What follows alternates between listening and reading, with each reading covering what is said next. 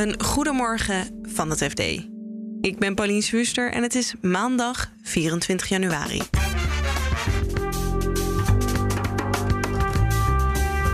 Na de onthullingen bij The Voice doemt de conclusie op dat zelfs jaren na MeToo de werkvloeren in Nederland nog lang niet veilig genoeg zijn. De gemeente Amsterdam gaat korting geven op de grondprijzen voor bouwgrond als er wordt gezorgd voor meer betaalbare woningen.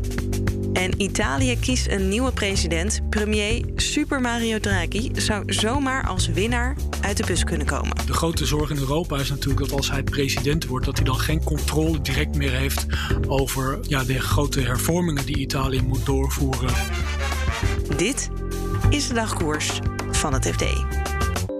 Na de onthullingen over seksueel grensoverschrijdend gedrag en machtsmisbruik bij de Voice of Holland ligt de focus op de mediabedrijven. Maar dit probleem speelt natuurlijk veel breder. Rob de Lange heeft zich verdiept in grensoverschrijdend gedrag op de werkvloer en moet concluderen dat we vrij weinig hebben geleerd van eerdere MeToo-affaires. Ja, dat moet je toch helaas wel concluderen.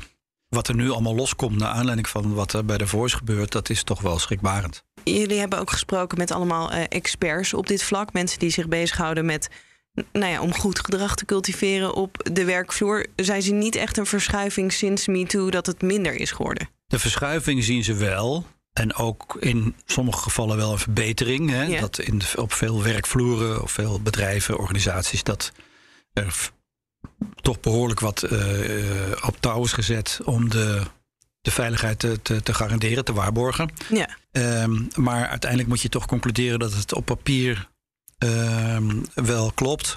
Maar dat, zoals het oude gezegde zegt, dat papier geduldig is. Ja. En dat het uiteindelijk toch uh, ja, niet, niet in alle gevallen uh, voldoende is om, uh, om die veiligheid te, te garanderen. In, in jullie artikel spreken jullie ook met Hofman, dat is een bedrijfsrecherchebureau. En die zeggen eigenlijk bedrijven die geven nou ja, best wel veel geld hier aan uit. Ook om bijvoorbeeld onderzoeken te doen als er iets misgaat. Maar preventieonderzoeken, dat vinden ze dan lastiger om geld aan uit te geven. Ja, nou denk ik ook wel dat het heel erg moeilijk is hoor om uh, uh, die preventieonderzoeken ja, te, te institutionaliseren in, in, in die bedrijven of in organisaties. Want je, ja, je kunt alleen maar natuurlijk van tevoren zoveel mogelijk veiligheidskleppen inbouwen. Maar uiteindelijk. Uh, je, dit, soort, dit soort incidenten, lijkt mij, die gebeuren natuurlijk altijd ja, buiten alle protocollen om, zou ik bijna willen zeggen. Dat zag je ook in die aflevering bij Boos, dat eh, John de Mol blijkbaar verrast was uh, dat dit kon gebeuren. Terwijl hij ook zei van wij hebben allerlei protocollen, allerlei veiligheidskleppen. En toch uh, heeft zich dit voorgedaan. En dan zie je dat, dat je toch als werkgever daar slecht zicht op hebt. Hoe kan je dat cultiveren? Je hebt ook gesproken met Maartje Govaert. Zij is advocaat gespecialiseerd uh, in, in, deze problematiek. Wat ziet zij dan als oplossing om nou ja, een betere werkcultuur te krijgen? Nou ja, zij, zij, zij zegt dat je inderdaad moet beginnen om, om al die maatregelen te nemen, die preventieve maatregelen te nemen. En te zorgen dat, uh, dat die veilige omgeving er is. En, die, en, en een veilige omgeving is ook dat je uh, naar voren durft te stappen als er wat gebeurt. Uh, en een veilige omgeving is natuurlijk ook dat er bepaalde sociale controle is op de werkvloer. Dat mensen elkaar durven en kunnen aanspreken. Dat, ja. er, dat, dat dat niet tot repercussies leidt. Dat je niet wat dan veel wordt genoemd een uh, angstcultuur uh, hebt in je bedrijf. En uh, ja, en dan lijkt mij, ik ben misschien een beetje cynisch, maar dan maar hopen dat dat in de tijd, op termijn, echt ook tot een verandering leidt. Dankjewel Rob. Graag tot de volgende keer elke parlementariër die meedoet aan die verkiezingen, het zijn er ruim duizend, die kunnen eigenlijk uh, bij wijze van spreken in de eerste ronde gewoon een naam van iemand van wie ze vinden dat hij president moet worden op een briefje schrijven en daar dan over gaan stemmen. Je hoort Han-Dirk Hekking, onze Europa-verslaggever, want vanmiddag om drie uur beginnen de presidentsverkiezingen in Italië. Iedere Italiaan boven de 50 zou kunnen winnen, maar men houdt er serieus rekening mee dat premier Mario Draghi verhuist naar het presidentieel paleis. Ook al heeft hij zich niet gemeld als kandidaat. Hij heeft zich nooit heel erg duidelijk uitgesproken. En dat is eigenlijk ook wel een beetje de stijl van, van dit soort presidentsverkiezingen. Stel dat hij wel uh, verhuist en dat hij van premier president wordt. Wat verandert er dan concreet? Want je hebt denk ik minder macht als president. Hij heeft minder praktische macht, maar wel uh, veel informele macht, zou je kunnen zeggen. Bijvoorbeeld hè, de huidige president Mattarella heeft in 2018 heeft hij, uh, ervoor gezorgd dat sommige mensen niet werden benoemd. Uh, Mattarella heeft toen ook geprobeerd om een soort technocratische regering te vormen toen het erop leek dat de partijen die de verkiezingen hadden gewonnen er niet uitkwamen met elkaar. Ja, je kunt zeggen dat, dat zo'n president, uh, in veel landen is dat een ceremoniële rol, maar in Italië is dat ook weer echt wel een, een rol waar je ja, politieke invloed en macht uh, gewoon hebt. En ook gewoon wel uh, in zekere zin de premier van de regering gewoon kan beïnvloeden of kan proberen te beïnvloeden om bepaald beleid door te voeren. En als we breder naar Europa kijken, dan nou ja, wordt er nu eigenlijk met bewondering gekeken naar Italië en hoe Draghi het doet. En dat het economisch eindelijk uh, nou ja, goed zou gaan. Dat, dat is de belofte.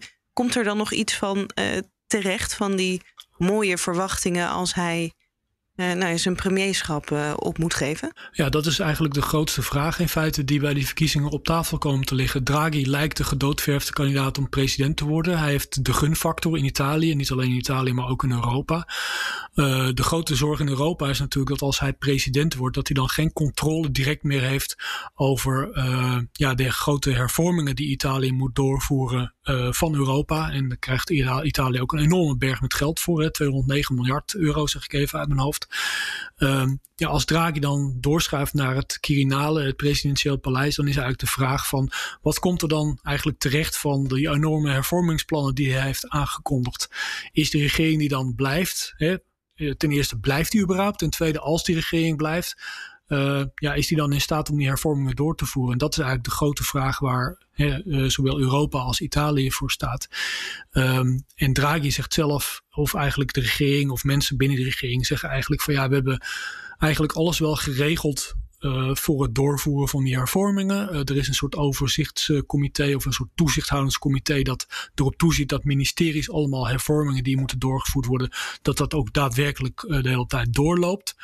Um, dus dat is geregeld, zou je kunnen zeggen. Je kunt ook zeggen, ja, weet je, Italië, ze zijn niet gek daar. Ook als Draghi niet premier is, dan weten ze dat ze als ze die hervorming niet doorvoeren, krijgen ze ook gewoon geen geld van Europa. Hè. De Europese Commissie moet dat elke keer moet ze wegen hoe ver Italië uh, is uh, en of ze werkelijk doelen hebben gehaald. Anders gaat het geld, komt er gewoon niet. Daar kunnen lidstaten overigens ook nog moeilijk over gaan doen. Dus ze zijn niet gek. Hè. Dus als Draghi ook naar het doorschrijft naar het presidentieel paleis, er zit iemand anders daar. Dan is het nog altijd zo dat er gewoon wel druk op Italië staat om te doen wat Draghi beloofd heeft. Dankjewel, Han Dirk. Graag gedaan.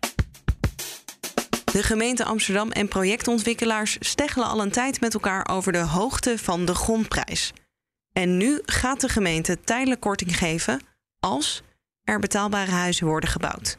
Onze woningmarktredacteur Erik van Rijn die legt nog even uit hoe grondprijzen in Nederland nou eigenlijk worden bepaald. Ja, we hebben een lab grond, daar komen woningen op. Die woningen, daar gaan we vanuit dat die een bepaalde waarde krijgen na, nadat ze gebouwd zijn. Nou, die nemen we.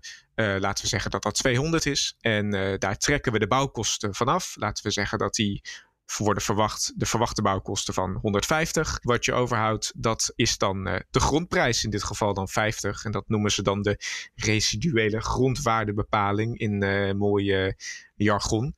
Maar je, je merkt natuurlijk al dat, is, dat die waardebepaling die hangt aan elkaar van allerlei aannames en verwachtingen en uh, modellen en uh, situaties. En ja, uh, in Amsterdam en overigens ook in andere delen van Nederland wordt er nogal wat gesteggeld tussen projectontwikkelaars enerzijds en grondbezitters, vaak gemeenten anderzijds, over ja, wat dan precies die waarde van die grond is. Want wat zijn nou precies de bouwkosten en wat zijn die woningen nou straks precies waard? En in Amsterdam hebben we natuurlijk gezien dat de, de prijzen hard zijn, uh, zijn gestegen enerzijds. Ja, en aan de andere kant dat, uh, dat de bouwkosten de afgelopen tijd klagen projectontwikkelaars al langer. Ja, dat die ook enorm hard zijn gestegen. En ja, die projectontwikkelaars die vinden eigenlijk dat de gemeente um, daar eigenlijk veel te weinig rekening mee heeft gehouden. En in zijn uh, modellen eigenlijk uitgaat van uh, ja, bijvoorbeeld veel lagere bouwkosten dan die projectontwikkelaars doen. Um, en daar liep het op vast.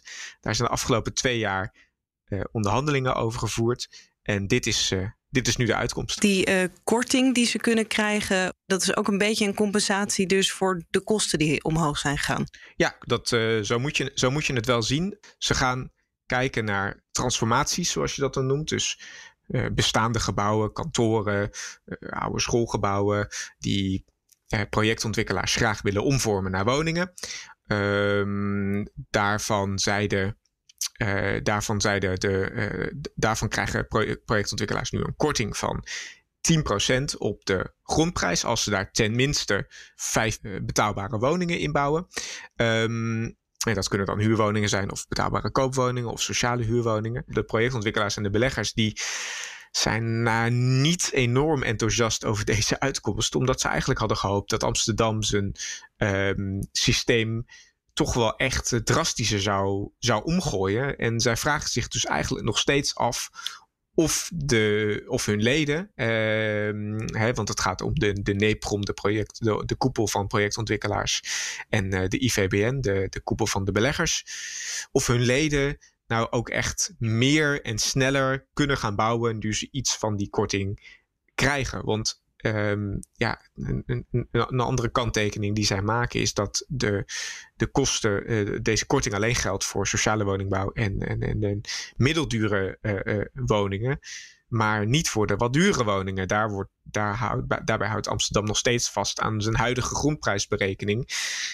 Die dan natuurlijk ook weer wat, wat, wat duurder is. Dus ja, weinig enthousiasme proef ik tot dusver bij de projectontwikkelaars en de beleggers.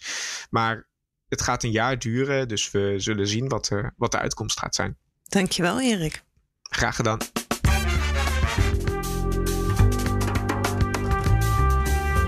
Dit was de dagkoers van het FD. Op fd.nl lees je meer over deze onderwerpen en volg je het financieel-economisch nieuws. Morgenochtend is dagkoers weer te vinden in je favoriete podcast-app. Een hele fijne dag en tot morgen.